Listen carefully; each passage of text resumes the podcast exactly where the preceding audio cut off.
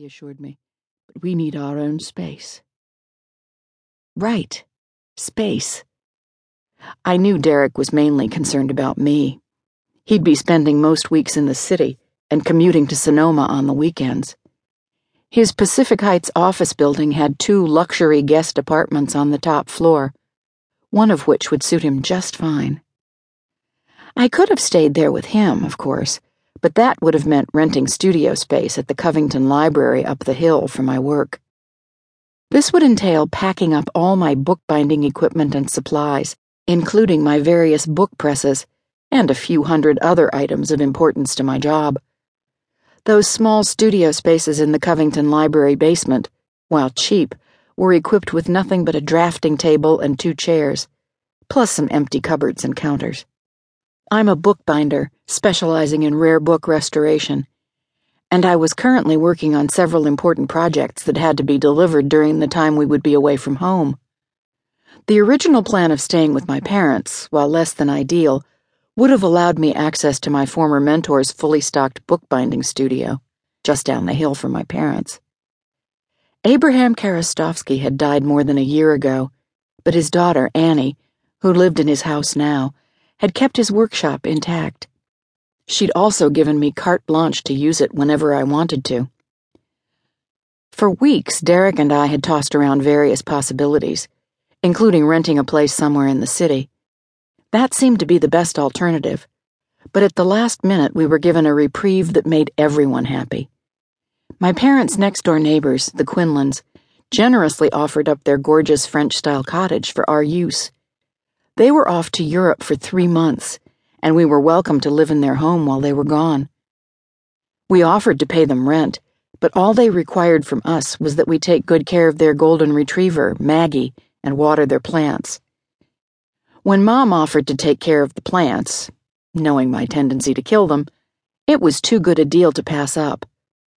I was hopeful that sweet old Maggie and my adorable kitten, Charlie, aka Charlemagne Cupcake Wainwright Stone, a weighty name for something so tiny and cute, would become new best friends.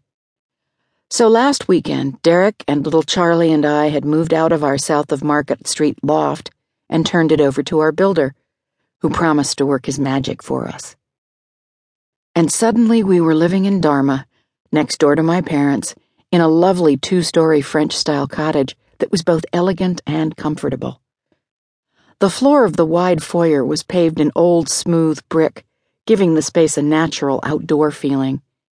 The spacious living room was more formal, with hardwood floors covered in thick area rugs and oversized plush furniture in browns and taupes. Rustic wrought iron chandeliers hung from the rough hewn beams that crisscrossed the vaulted ceiling. The sage toned kitchen was spectacular, with a 12 foot coffered ceiling a pizza oven, and a wide island that provided extra space for food preparation, as well as seating for six.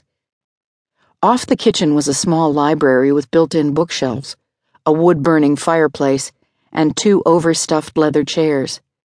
I could already picture the two of us sitting there reading books each night by a cozy fire.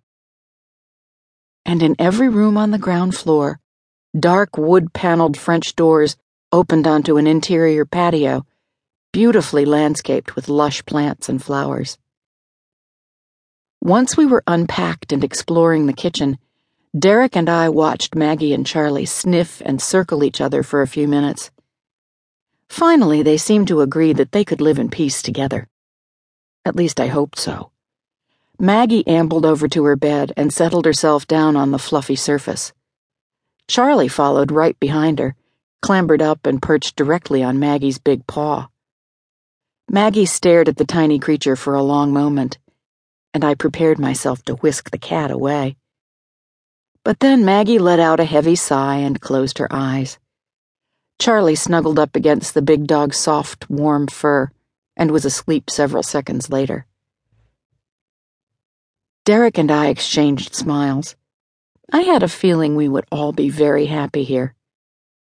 And now here I was, sitting in my mother's kitchen on a bright Monday morning, drinking coffee with Robin, and listening as my mother tried to brush past the fact that I did indeed have an alarming tendency to come upon.